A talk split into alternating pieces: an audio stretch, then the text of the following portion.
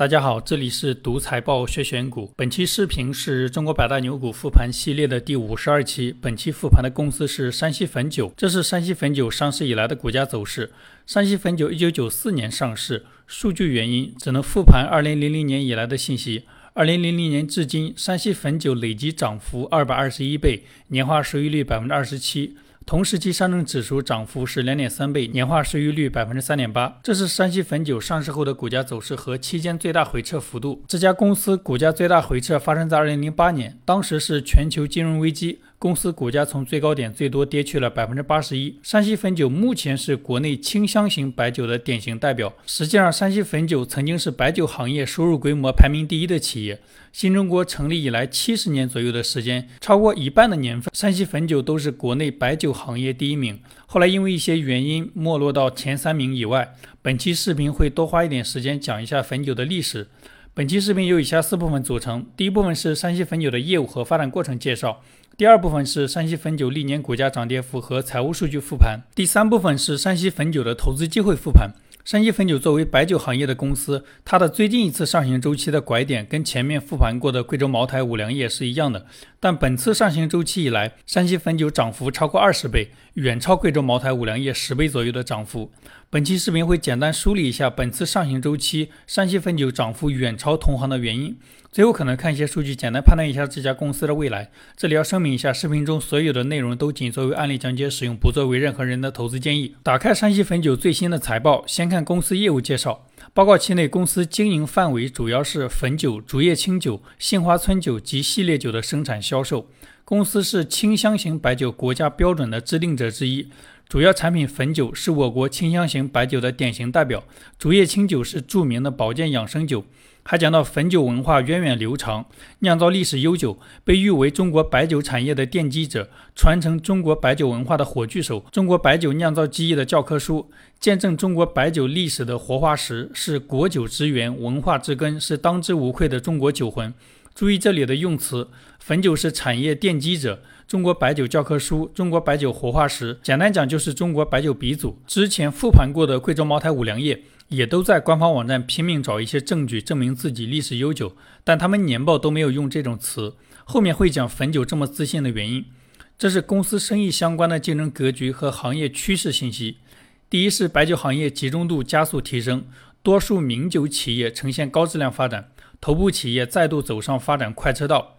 第二是消费升级带动行业分层繁荣，商务和大众消费已经成为中高端名酒消费主体，大量规模小、技术落后、缺少品牌影响力的企业被洗牌出局。第三是行业还在革新，产业自身在产品和渠道上的革新从未停止。总结一下，跟以前相比，消费者消费白酒更注重品牌，当前消费群体以商务和大众为主，跟以前公务消费为主有区别。以前因为国家限制三公消费，白酒出现过调整。当前行业的客户结构跟以前不一样，相应的大概率不会再出现因为公务消费萎缩导致的行业调整。这是山西汾酒不同产品的收入数据。报告期内，公司总收入一百九十八亿，同比增长百分之四十三，这个收入增速远高于之前复盘的贵州茅台、五粮液。公司整体毛利率百分之七十五，这个毛利率在白酒行业排不进前五。毛利率低跟公司历史产品的定位有关，等一下后面会讲。其中汾酒总收入一百七十九亿，占比接近百分之九十；配置酒和系列酒收入分别为十二点五亿、六点四亿，加起来占比不到百分之十。所以公司主要收入来源于汾酒。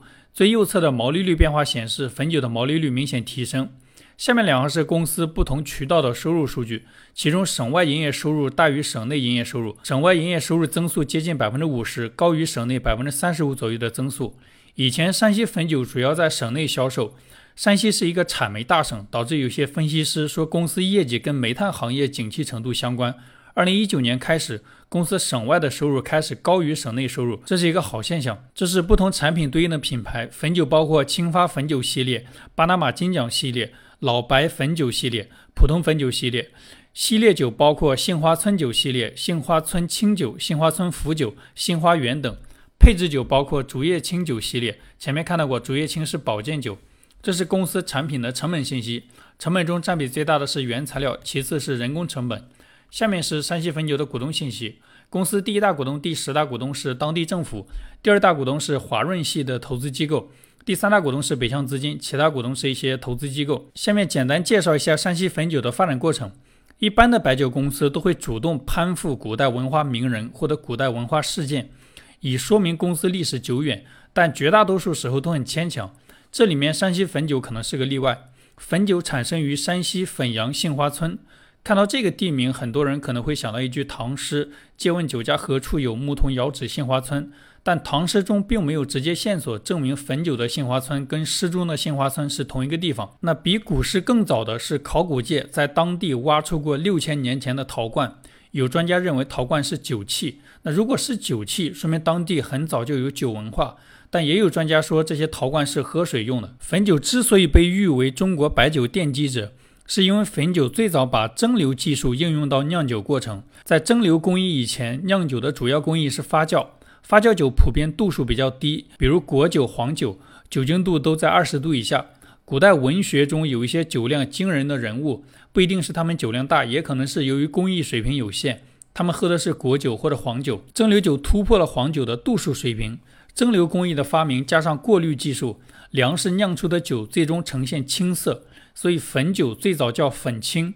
二十四史有明确的文字记载。南北朝时期，一种叫汾青的酒受到当时的皇帝赞赏。那个时间点距今一千五百年左右。后来在明清时期，因为善于经商，山西人长期垄断国家富豪榜榜单，并形成了一个叫晋商的群体。晋商满世界做生意的同时，也把山西的酿酒工艺带到了世界各地。所以有一种说法，现在各地历史稍微久一点的白酒企业，早期技术都是跟山西汾酒学的。这是一个例子。茅台酒还没有走出山区的时候，当地的一些资料明确记载，茅台酒酿造技术源于山西商人。因为名声在外，一九一五年，汾酒被当时的政府推荐参加旧金山巴拿马国际博览会，并获得全场最高奖。这是当时设置的奖项和部分获奖名单，其中有五家中国酒获得一等奖，包括山西汾酒、张裕葡萄酒、衡水老白干和其他几家地方酒。两家中国酒获得二等奖。二十二家中国酒获得三等奖，二十一家中国酒获得四等奖，包括贵州公署酒。参考贵州茅台的历史，这个酒是茅台酒的前身。后面的讲就不看了。之前复盘贵州茅台的时候看到过，贵州茅台招股说明书特意披露茅台酒获得过巴拿马博览会金奖。网络上也有大量信息说茅台拿过金奖，茅台酒官方披露的信息跟这个信息有出入，所以我查了一下文献。这是当时中国参展负责人在会后写的述职报告。这份报告详细披露了每个省份获奖的产品和名次，其中山西省汾酒获得甲等大奖章，贵州公署酒只拿过银奖。也就是说，贵州茅台招股说明书披露的金奖是假的。山西汾酒管理层曾经公开批评贵州茅台虚假营销，贵州茅台假装听不到，转头又把茅台酒拿过金奖写到了集团官网。博览会获得最高奖之后，当地政府建议把汾酒做成一个品牌，推向全国。当时汾酒采用了晋商做生意的模式，在管理上给汾酒公司制定了四项基本制度，叫资金股份制、管理分权制、薪俸三三制、人事必亲制。资金股份制表示按出资形成每个股东的股份，管理分权制表示公司股东不得干预管理层的经营，股东只负责出资，经营完全交给管理层。信奉三三制，表示公司员工薪酬由基本工资、分红和年终奖三部分构成，员工绩效分三个等级，多劳多得。这种薪酬方案跟当时普遍采用师徒制、工资一年发一次的白酒同行相比，更容易吸引人才。最后一个人事必亲制，表示禁止股东把一些亲属往公司里塞，人员招聘由管理层决定。除此之外，汾酒甚至还从那个年代的大学、银行、法院外聘董事监事。对每年经营情况进行审计监督，这些管理制度非常现代化，为公司吸引各路人才打下了基础。除了经营制度上领先，一九九三年，汾酒管理层还找到当时国内领先的化工研究所，对汾酒的酿造工艺进行科学化梳理。以前酿酒完全凭借老师傅的经验，人工酿造主观成分大，同一家酒厂产出的酒口味也会不一样，出品不稳定，影响消费者体验。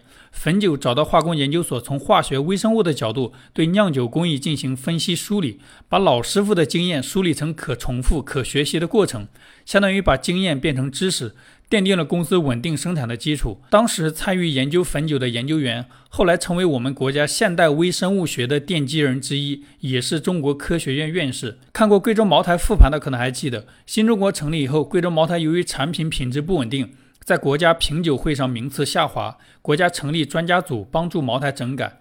那个时候，贵州茅台才从科学角度梳理酿酒流程，实际上比山西汾酒晚了几十年。汾酒制度和研发上的优势，使得公司有大规模稳定产出的能力。一九四零年，山西汾酒形成了以山西、北京、天津、上海、石家庄为中心，辐射全国的销售网络，成为当时中国遥遥领先的第一大名酒。那个年代，由于交通工具的限制，绝大多数白酒销售半径仅限于方圆几百里。山西汾酒把销售网络铺向全国，按照马云的话说，属于打着望远镜都找不到对手。后来因为战乱，汾酒公司被几经转手。新中国成立的时候，受中央指示，山西杏花村汾酒厂成立，这是新中国第一个地方国营酿酒企业。受益于汾酒丰富的酿酒经验和充分的产能，汾酒也是开国大典第一款国宴用酒。国酒也是白酒企业很喜欢争的标签，包括四川的几家酒企和贵州的贵州茅台。实际上，新中国成立的时候，四川和贵州还没有解放，他们不可能把酒送到北京。其中，贵州茅台非常喜欢抢国酒标签。茅台后来花了十几年时间，多次申请国酒商标，被多家白酒企业反对。贵州茅台假装听不到，转头把专卖店名称改成了国酒茅台，同时年底砸更多的广告费，在央视反复播报国酒茅台，为您报时的广告语。扯远了，回到汾酒。新中国成立之后，国家实行计划经济，白酒的原材料和售价被管控，酒企想把生意做大，只能扩张产能。汾酒受益于发酵周期短、出酒率高以及窖藏期短，扩张相对容易。最高峰的时候，山西汾酒一家公司的产量占整个白酒行业的一半。行业占比实在太夸张，所以汾酒有一个“汾老大”的称号。一九九三年，山西汾酒在上海交易所上市，是国内第一家上市的白酒企业。但上市后的第二年，山西汾酒的营业收入被五粮液超过，至今山西汾酒都没有再回到行业老大的位置。下面讲一下汾酒衰落时间线上的重要事件。首先是一九八八年，国家放开了白酒企业的产品定价权，也就是行业取消计划经济。由于企业的定位不同，各家白酒的价格开始出现明显的差异。山西汾酒、泸州老窖定位名酒，坚持做老百姓喝得起的名酒，产品涨价幅度有限。贵州茅台、五粮液定位名酒，坚持走高端路线，持续涨价。计划经济时代，不同白酒的价格都在十元以下。放开价格管制之后，贵州茅台、五粮液的价格都涨到百元以上，但山西汾酒的价格还在五十元以下。除了价格差异，机械化设备开始被引入白酒行业。胆子大、勇于负债扩张的企业，普遍发展速度更快。五粮液那期复盘我们讲过，五粮液当时的董事长是机械专业出身，天然有动力采用效率更高的机械化设备。同时，那位董事长也是一个产能扩张狂魔。改革开放后的十几年，他带领五粮液多次筹集资金扩张生产车间。最后产能多到自己用不完，只好给其他品牌做代工，售价上涨叠加产能扩张。一九九四年，五粮液营业收入超过山西汾酒，成为行业第一。这个时候，山西汾酒如果改变定价策略，还可能有重回第一的机会。但一九九八年又发生了一个事件：一九九八年除夕，山西朔州出现消费者喝散酒中毒身亡事件。后经查处，是当地一名男子采购工业酒精加水兑换成白酒出售，造成二十几人中毒身亡，还有多名消费者永久失明。事件影响实在恶劣，经全国各地媒体传播报道，与假酒完全无关的山西汾酒也受到严重冲击。参考公司那几年的年报，公司净利润从一个亿跌落到五百万左右，山西汾酒从此跌落神坛。之后，白酒老大的位置陆续由五粮液、贵州茅台接管。现在回头看。产品定位名酒是汾酒衰落的主要原因。白酒的使用场景除了自己喝，还有社交场合。在社交场景，名酒的生存空间显然不如名酒。腾讯早期做 QQ，用户过亿，赚钱很难。后来开发了一个叫 QQ 秀的增值服务，用户可以在网络里打扮自己的虚拟小人蹦迪。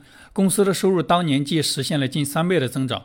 腾讯由此得出一个结论。用户不愿意为工具付费，但愿意为社交付费。所以，一个产品让消费者在社交场合有面子，是产品能卖出溢价的关键。这给我们选择公司提供了一个思路。现在沪深上市公司数量非常多，即使单看消费品，衣食住行也有几百家公司。在缩小研究范围的时候，可以用社交功能作为筛选条件。网络上有人把其他公司跟贵州茅台相比，并整理成各种毛，像酱油毛、乳制品毛。实际上，绝大多数产品都是单纯解决问题的工具，跟茅台完全没法比。又扯远了，回到山西汾酒，这是山西汾酒管理层的薪酬和持股数据。公司绝大多数管理层薪酬都在一百万以下，大部分管理层都持有公司股份，这在白酒公司中并不多见。大部分白酒公司都是国企，极少对管理层进行激励。以上是山西汾酒的业务和发展过程简介。下面开始山西汾酒的股价波动和财务数据复盘。这张是山西汾酒的收入变化。二零零零年至今，公司营业收入多次出现过下滑的情况。本次上行周期，公司营业收入连续七年持续增长，增长幅度在五倍左右。这个增长幅度远高于之前复盘过的贵州茅台、五粮液。这张是山西汾酒的净利润变化，公司净利润也出现过多次下滑的情况。本次上行周期，公司净利润增长幅度十倍左右，也远高于同期的贵州茅台、五粮液。这是山西汾酒每年的税前利润构成，公司主营业务利润占税前利润的比例在百分之九十以上，每年有一定规模的投资收益和政府补贴。这张是山西汾酒的毛利、净利润和各项费用占收入的比例变化。公司毛利率长期在百分之六十以上，净利润率一直在百分之三十以下。这个毛利率、净利润率跟贵州茅台相比差距比较大。下行周期的时候，公司的净利润率最低不足百分之十。近几年净利润率持续提升，二零二一年公司的净利润率创了历史新高。这张是山西汾酒的资产结构图。金额最大的资产是现金类资产一百二十二亿，其次是存货八十二亿，固定资产二十九亿。这张是山西汾酒的负债和股东权益结构图。公司最大的负债是预收类款项七十四亿，其次是应付类款项二十八亿，有息负债为零，公司现金超级充足。这张是山西汾酒的营运资产、营运负债和营运净资产的变动。公司营运净资产绝大多数年份小于零，说明公司在产业链上有较强的溢价能力。下面是现金流量表。公司金额比较大的现金流主要是主营业务收到的现金、生意扩张支出的现金、分红分掉的现金。公司主营业务收到的现金整体跟净利润趋势一致。二零二零年净利润含金量明显小于一，主要是应收类款项大幅增长导致的。生意扩张支出的现金远低于主营业务收到的现金。白酒企业这一点都类似，说明白酒生意是一个投入有限、回报巨大的生意。公司每年百分之四十左右的净利润用于分红。净利润分红率跟之前复盘过的贵州茅台、五粮液相比稍微低一点。这张是山西汾酒的自由现金流变化。下行周期底部的时候，公司自由现金流出现过小于零的情况，主要是行业底部公司净利润含金量小于零，缺乏现金净流入导致的。这张是山西汾酒的资产质量和估值数据图。最近十年，公司的净资产收益率只有在行业底部2024年低于百分之十，其他年份净资产收益率一直在百分之十以上，整体上属于比较优秀的水平。特别是近两年，公司的净资产收益率持续高于百分之三十，这是一个非常高的水平，已经远超贵州茅台。公司估值波动整体上与资产质量强相关。本次上行周期，公司资产质量提升的同时，估值也略有提升，这就是所谓的戴维斯双击。以上是公司的股价波动和财务数据复盘。下面看一下山西汾酒的投资机会复盘。前面复盘贵州茅台、五粮液的时候，我们看到过，在行业拐点的年份，他们的管理层都在年报中用文字赤裸裸地提示投资机会。山西汾酒也类似。二零一五年年报，公司管理层表示，行业经过四年调整，目前已经进入弱复苏强适应期，行业产量和收入同比实现个位数增长。这里的关键词是经过四年调整、弱复苏、产量收入实现增长。